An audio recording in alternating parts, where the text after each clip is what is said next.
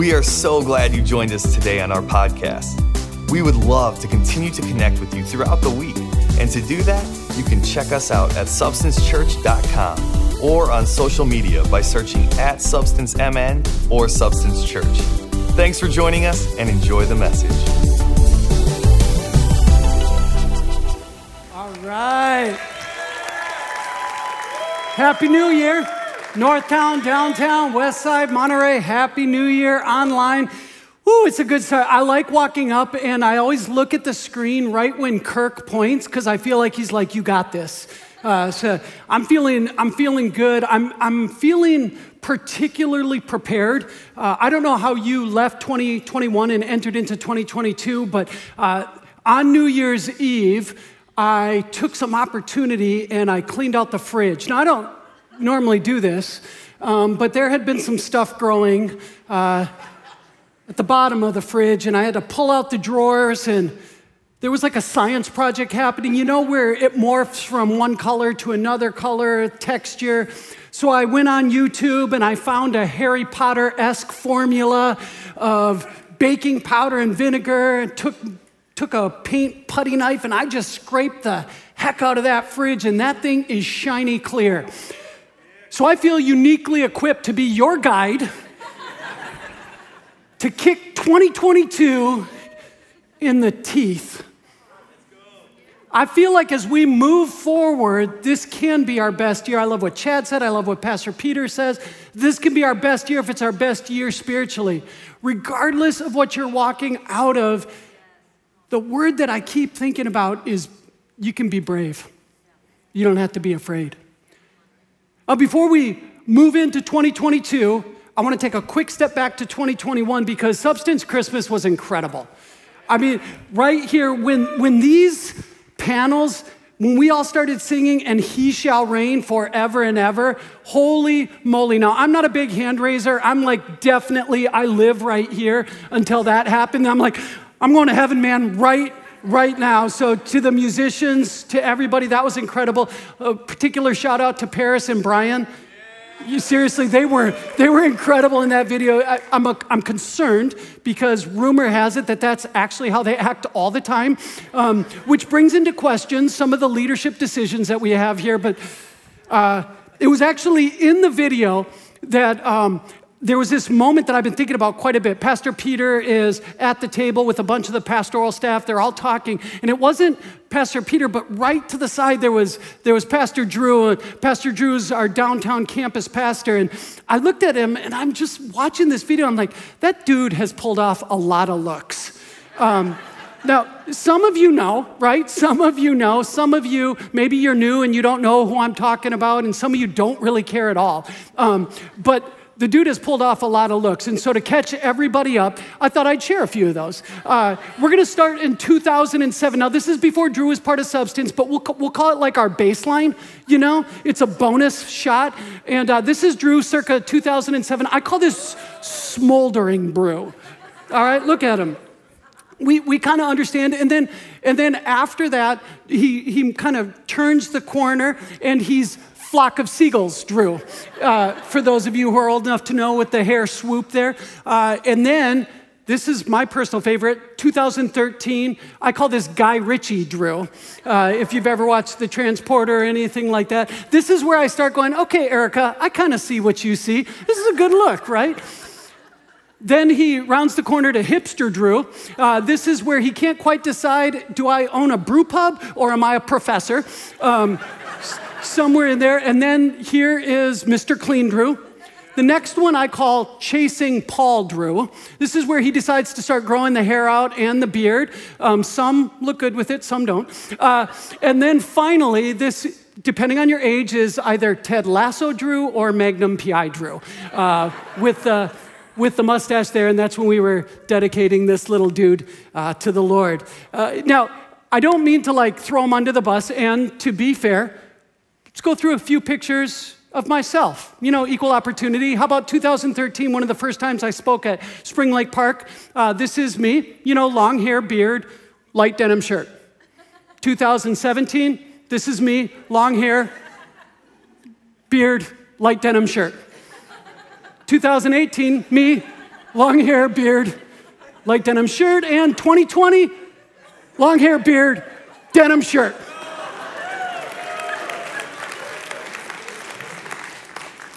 I actually am inspired by Drew. I'm inspired by some, that's why, look at, yellow flannel. Um, I'm inspired by the idea of somebody going, I don't have to stay the way I am all the time. I could become something else. There's other versions of who I am, better versions, those types of things. And, and to be honest, that inspires me because the reason why I stay like this is not because I found a look that works. It's because I really just don't want a bunch of people making a big deal if I cut my hair or shave my beard. And honestly, this is just between, you know, you and me and the thousands of people that are watching. Um, I'm like, what if this is as good as it gets? What if I cut my hair and shave my beard and it's a bad idea? I get afraid of those kind of things. I'm like, what? But what would it look like to go into twenty twenty-two not being afraid to change, to morph, to grow? The person that inspires me the most in this whole thing is this sixteen-year-old young lady who went to prom and she looked like this. Look at that long, beautiful hair. And if you think it's creepy that I keep calling her beautiful, that's my daughter. Um, and after prom, she had had an idea for months. She planned, she prepared, kind of like we've planned for you, we've prepared. She's planned, she's prepared, and this is what she looked like after prom. That's right, look at that girl. She shaved her head.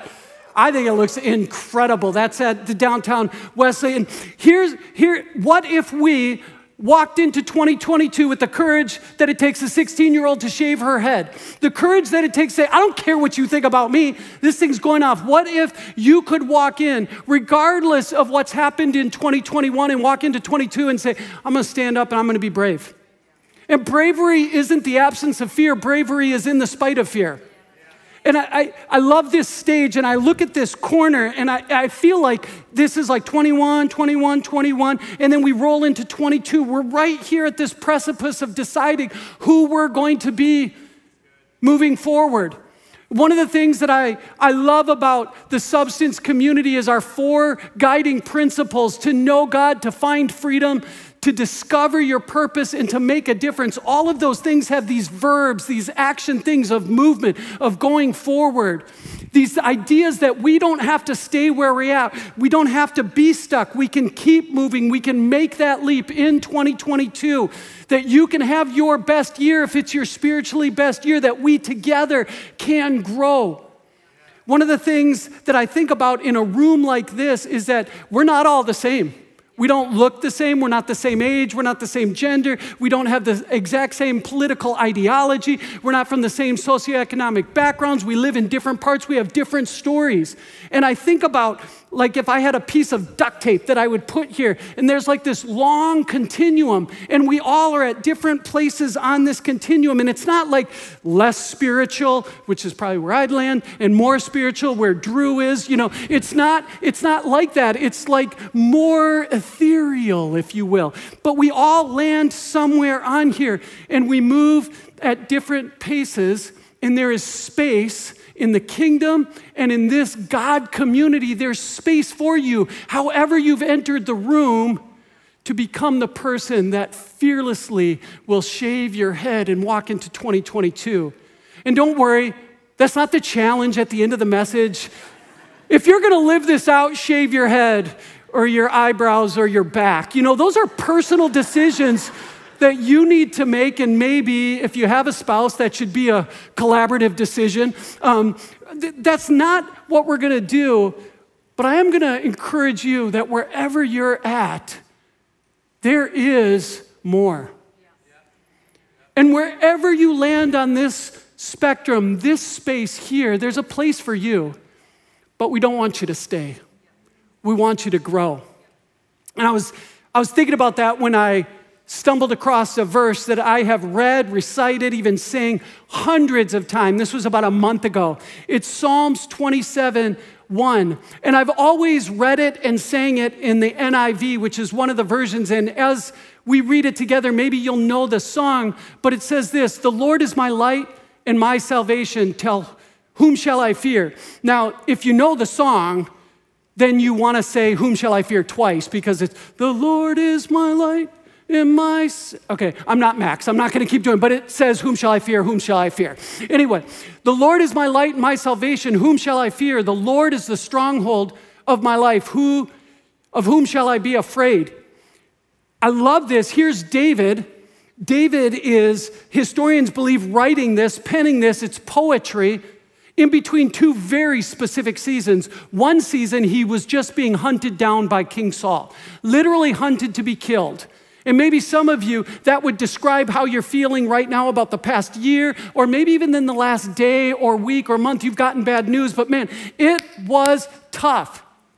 And he's about to turn the corner into a new season where he's going to elevate to the throne to become a king, which sounds great, but he's never done it before. He was this shepherd boy. He feels ill-equipped. He's gained some skills, some character, those types of things, some leadership, but he's about to do something he's never done before.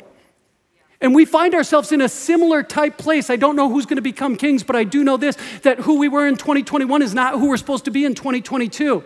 And as we head into twenty twenty-two, this idea that we don't have to be afraid because God is with us. Because God, period. Not because you're going to behave better, not because you're going to act better, but not because you're going to do more, but because God. If we could start twenty twenty-two with God at the focus, then we don't have to be afraid. So I've read that, I've prayed that, I've sang that hundreds of times, but I was reading it in the Message version, which is just another translation, a different way to look at it, and the words jumped off the page to me. And it says this in the Message translation: light, space, zest, that's God. So with him on my side, I'm fearless, afraid of no one and nothing. Light, space, zest. What I love about those words is because when David was penning this, he was a musician, he was a poet, he was a creative. Yes, he was a strong leader, he was a political uh, strong person, he was militarily the uh, extreme, but at his heart, he was a creative trying to figure out how to simply express his love and trust for God. And he's in this place where he doesn't know. He knows the pain of before and the unknown of the future. And he's trying to express to God. And through time, we've prayed this, we've sang this, that you are, that you are God. You are my light, my salvation. Light, space, zest. It grabbed my attention. It like Velcroed to my brain. These words to help me better think about going into twenty twenty-two with God as my advocate. Yeah. This idea of light is probably the easiest one for us to wrap our minds around because the Bible and lots of songs talk about God as light. In fact, over two hundred times in the First and the Second Testament. If we go all the way to the creation story in Genesis, Genesis one three, it's the first thing that God speaks. There's nothingness all around, and he says, let there be light, or some version of that. And the light literally invades the darkness. It divides it, and we have night and we have day. It's this starting sentence, this powerful thing that says all of organized creation starts with this light. And in the Second Testament in John, lots of allusions to light, lots of pictures of light. Jesus is called the light of the world. In John one five, it says that there's light and darkness, but that the darkness is never, can never overcome the light. As we go into twenty twenty-two, to know that the light will always overcome the dark, that whatever you're going through cannot overcome God. It can overcome your behavior. It can overcome who you are. It can overcome your ability, but it can't overcome God in you. And I think about this, this idea of light, this idea of God being light, and it's romantic, it's poetic, and a lot of us are like, yeah, that's great, it's light. But to understand what the readers and the listeners of that day would have thought about light, light was like one of two of the most important things in their life, the highest commodity. There was probably water and light, because they didn't have access to things that we do. You can't flip a switch, or you can't turn on your headlights, or you can't, you know, we've got phones on our, or lights on our phones. They didn't have any of that. So when the sun went down, there was fire and there was nothing. And the dark, the dark invited danger. The dark invited animals lurking around to kill them, criminals to harm them, uneven terrain that could undo them and even kill them. And so when David is trying to express what God is, he's like, you're light. Like you change everything. Because when it was dark, all the work stopped, everything stopped. There was no Netflix. You couldn't read. You couldn't do none of those things. And he's saying in this moment, your light, you change everything. And I, a lot of times, if I am not careful, when I'm thinking about God as light, I think of it as part of my options. Like, he lights my path. Psalm one nineteen says, thy word is a lamp unto my feet and a light unto my path. The word, Jesus, incarnate, coming, lights up the way. And I see the path and I'm like, man, this path, oh, I hate it. It's hard. It's difficult. We all have difficult terrain, some more than others, but we all go through it. And we get fixated on the path and we're like, I hate the path. The path makes me mad. Science makes me mad. Economics makes me mad. Being dumped makes me mad. Not having a meaningful job makes me mad. People on Facebook make us all mad, you know? Like, and we focus on the path so much, and we forget that there's a light that guides us. And this is what this beautiful poem that David's writing, he's saying, hey, I don't know exactly what's ahead for me, but you are light. I was talking to somebody and I, I said, I don't know how people get through life without having something that guides them.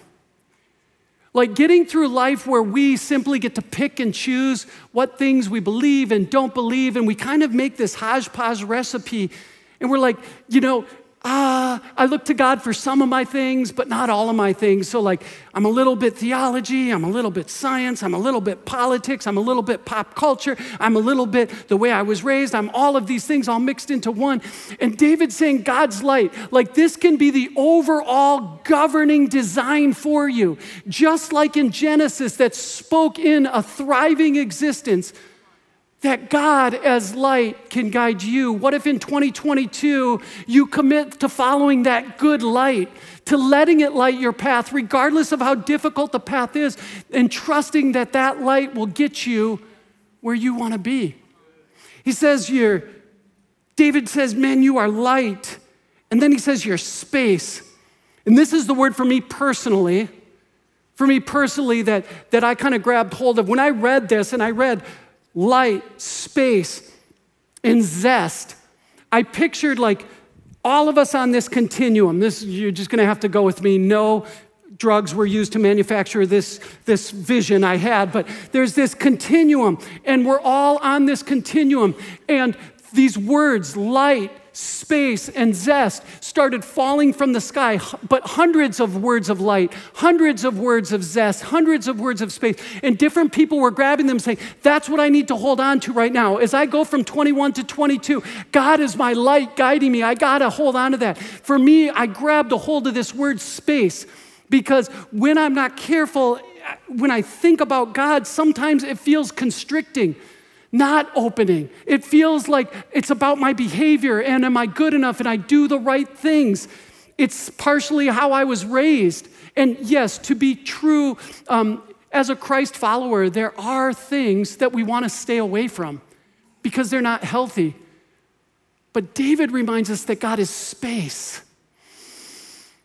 Going back to the creation story where there was nothing, and God spoke into existence space that would cause man and woman to thrive. This idea that we can stretch, we're not constricted. If you, as you think about God, feel like this, feel tight and constricted, maybe you would listen to the words of David as he transitioned from one season to another and said, no, God is space. I think of um, when I talk to my littles, we have five kids, but three of them are uh, six, five, and two. Sometimes, probably not in your house, but in my house, they don't always behave. Uh, they don't always know how to control their emotions. Of course, everybody above six knows how to control their emotions. We're just gonna pick on six and below. And so we'll say something like this, hey, you can feel whatever you want, but let's take some breaths. And we'll say, smell the flowers, blow out the candles. Smell the flowers. Blow out the candles. Why don't you all? No, just kidding. Um, and when I read this, this is what I thought of, that God is saying, take a deep breath. I've created space for you to thrive. I am not a constricting God. I am a space God, an order and a creation God. I was in Michigan with my in-laws over the holidays, and we were driving in rural Michigan, lots of farms there, all right? I was looking at these big old farms, and, and I looked it up, and the average farm in Michigan is two hundred nine acres. Well, I was thinking about where I live. I live in North Minneapolis, and I have a whopping five thousand two hundred seventy square feet. It's my little slice of heaven in North Minneapolis. I love it. I think it's less than an eighth of an acre if you're a mathematician or a land surveying, whatever. I think it's about an eighth of an acre. But two hundred nine acres is more than nine million square feet. It's huge. And inevitably, as you drive past one of these farms, you'll get to the edge. And the edge you'll know because there'll be like a fence or a stone wall or a row of trees, but you'll know that's the end. And, and I was thinking about how so often, if we're not careful, we focus on the edge. We lean on the fence. I actually picture like two cowboys in Montana. Never been to Montana. Never wore a cowboy hat, but this is what I'm picturing. Just leaning on the fence, talking about the fence.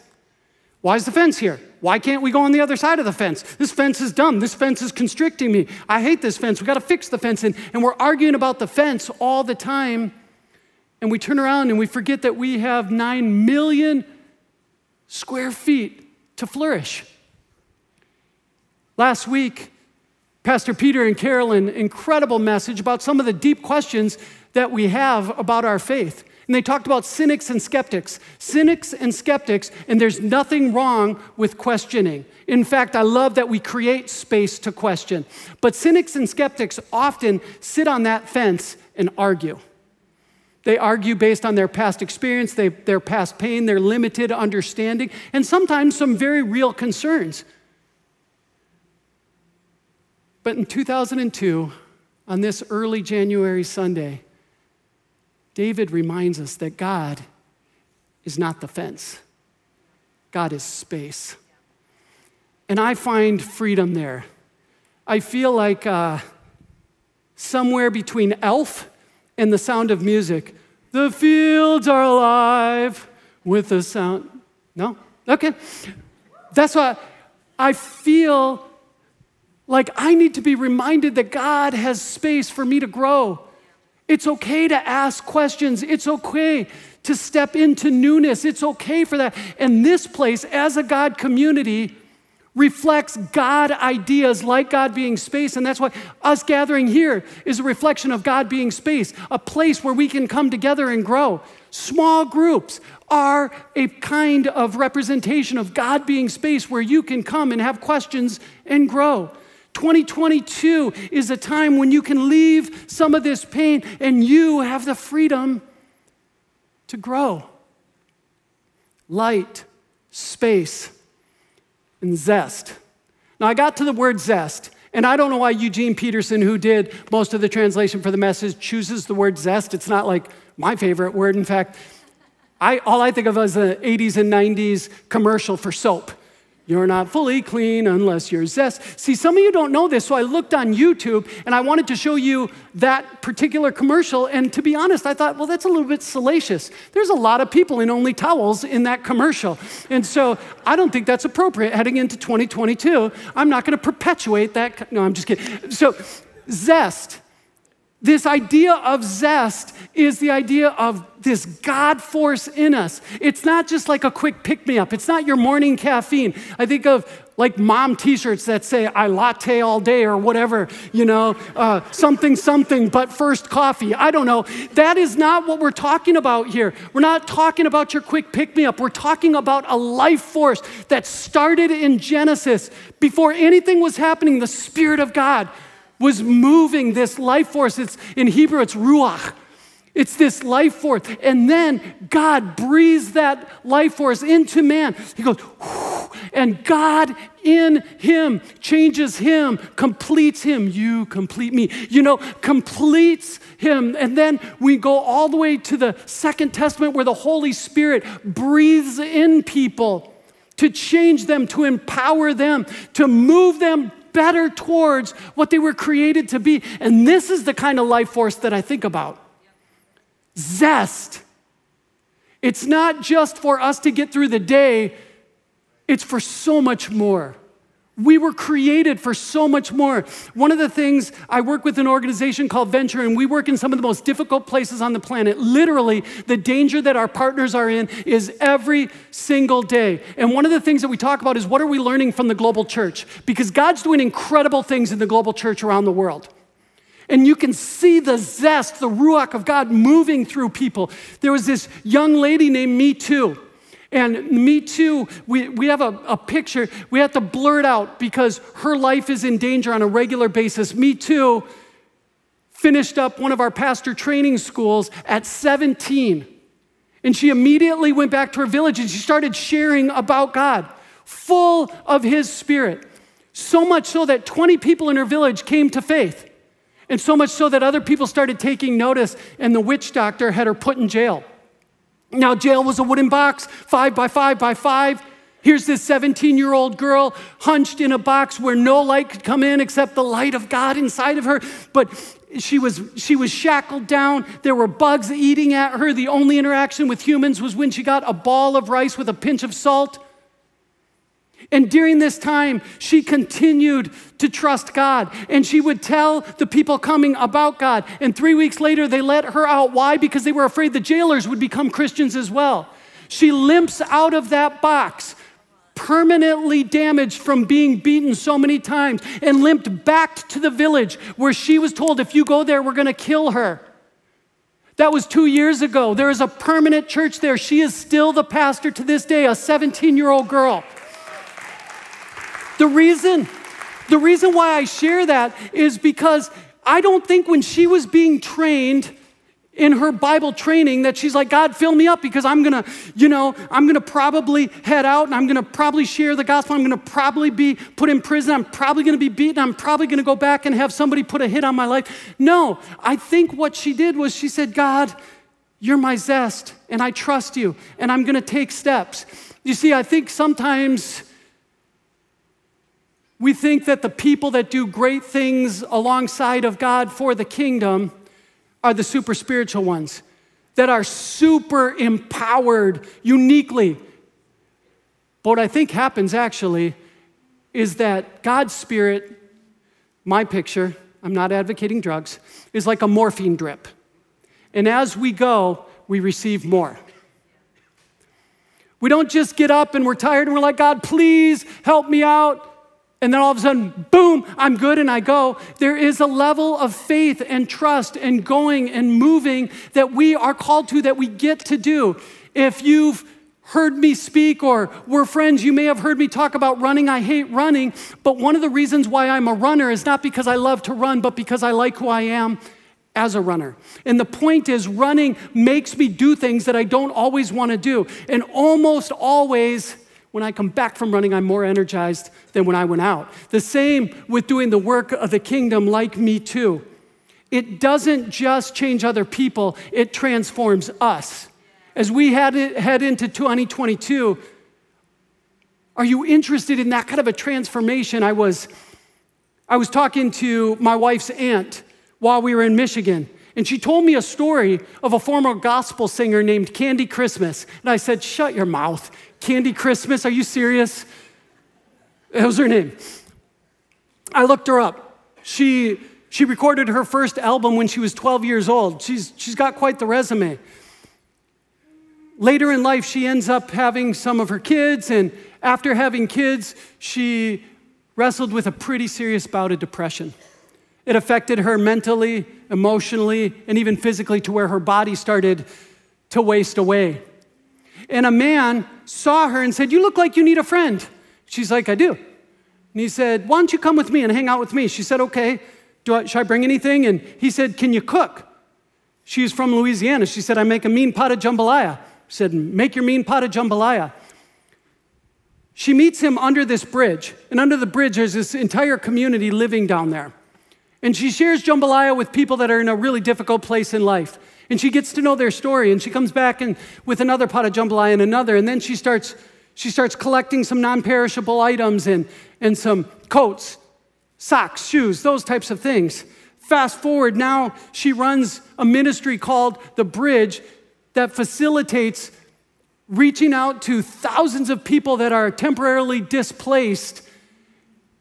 She has a twenty thousand square foot warehouse for everything that she gets to be a part of. And in this interview, she said, I no longer wrestle with depression. I am living a fuller life than I've ever lived. John ten ten, the Son of Man has come to give you life and life to the full. I want to take a quick pause. What I am not saying is if you are wrestling with depression, anxiety, suicidal ideology, suck it up and go help some homeless people. That would be negligent. That's not what I'm saying. What I am doing is sharing a story of somebody who, even in the midst of difficulty, in the midst of her difficulty, took a step towards the work of what God is inviting all of us to do, and it began to transform her as well. And I see this word zest falling down, and some of us taking the opportunity to grab that and say, man, that's what I need. I need to take that step. I have believed a lie that, that I'm not good enough or spiritual enough, or I've got to wait and deal with my own stuff before I get involved with other people's stuff. But the reality is that God, as told by David through this beautiful poem, is your zest. He's your ruach. He is whispering a powerful existence into you. I see it all over. I see it when my wife and, and kids go serve at Love This City downtown. They don't always want to go. I know, that's they're not as spiritual as I am. Um, but, you know, they get done with church and they want to just chill. And they go. And inevitably they come back and I'm like, there, there's more life in them. There's more glee in, in their eye.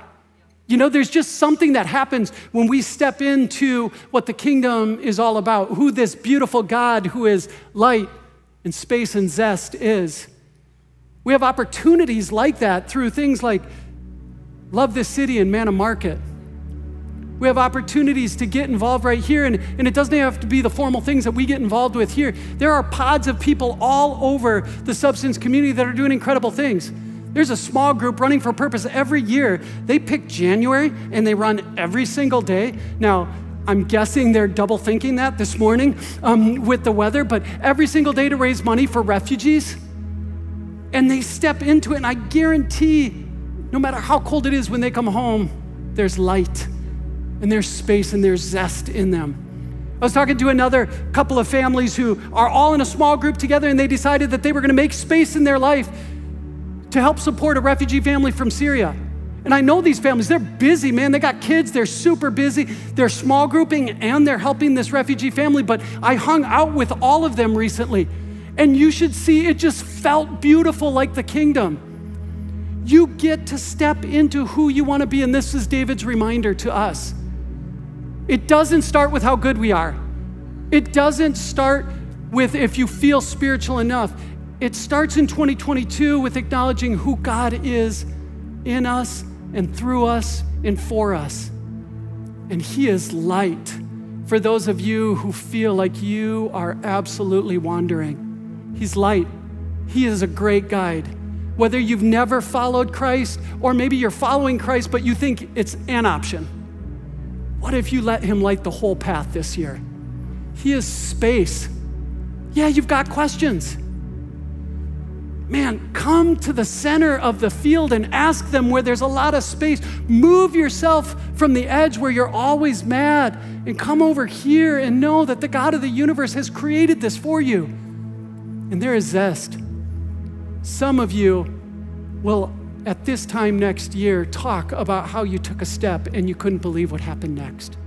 I don't know what your step is, but in this moment, our step is simply going to be to confess as a community the very words that David said. Every single week, Pastor Peter gives an opportunity for people who have never followed Jesus or feel so far away to repeat a prayer of forgive me, renew me, and guide me. And in a sense, that's what I'm inviting all of us to do. Through the words of David as we enter into twenty twenty-two, encouraging you to kind of be a little bit more like Drew. Shave your head or your back, you know?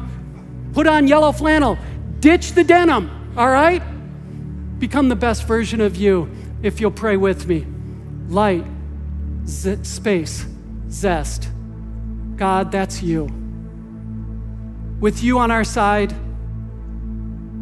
I want to be fearless, afraid of no one and nothing. Give me the courage to walk into twenty twenty-two like a sixteen-year-old girl that shaves her head and doesn't care what anybody thinks. For your kingdom and your glory, amen. Now we're going to let our campus pastor tell us where we're going next. We hope you enjoyed our podcast today. If you would like to contribute to Substance financially, you can do so by visiting substance church dot com slash giving and then select the giving option that works best for you. Thanks again for listening, and be sure to check in next week for a new message.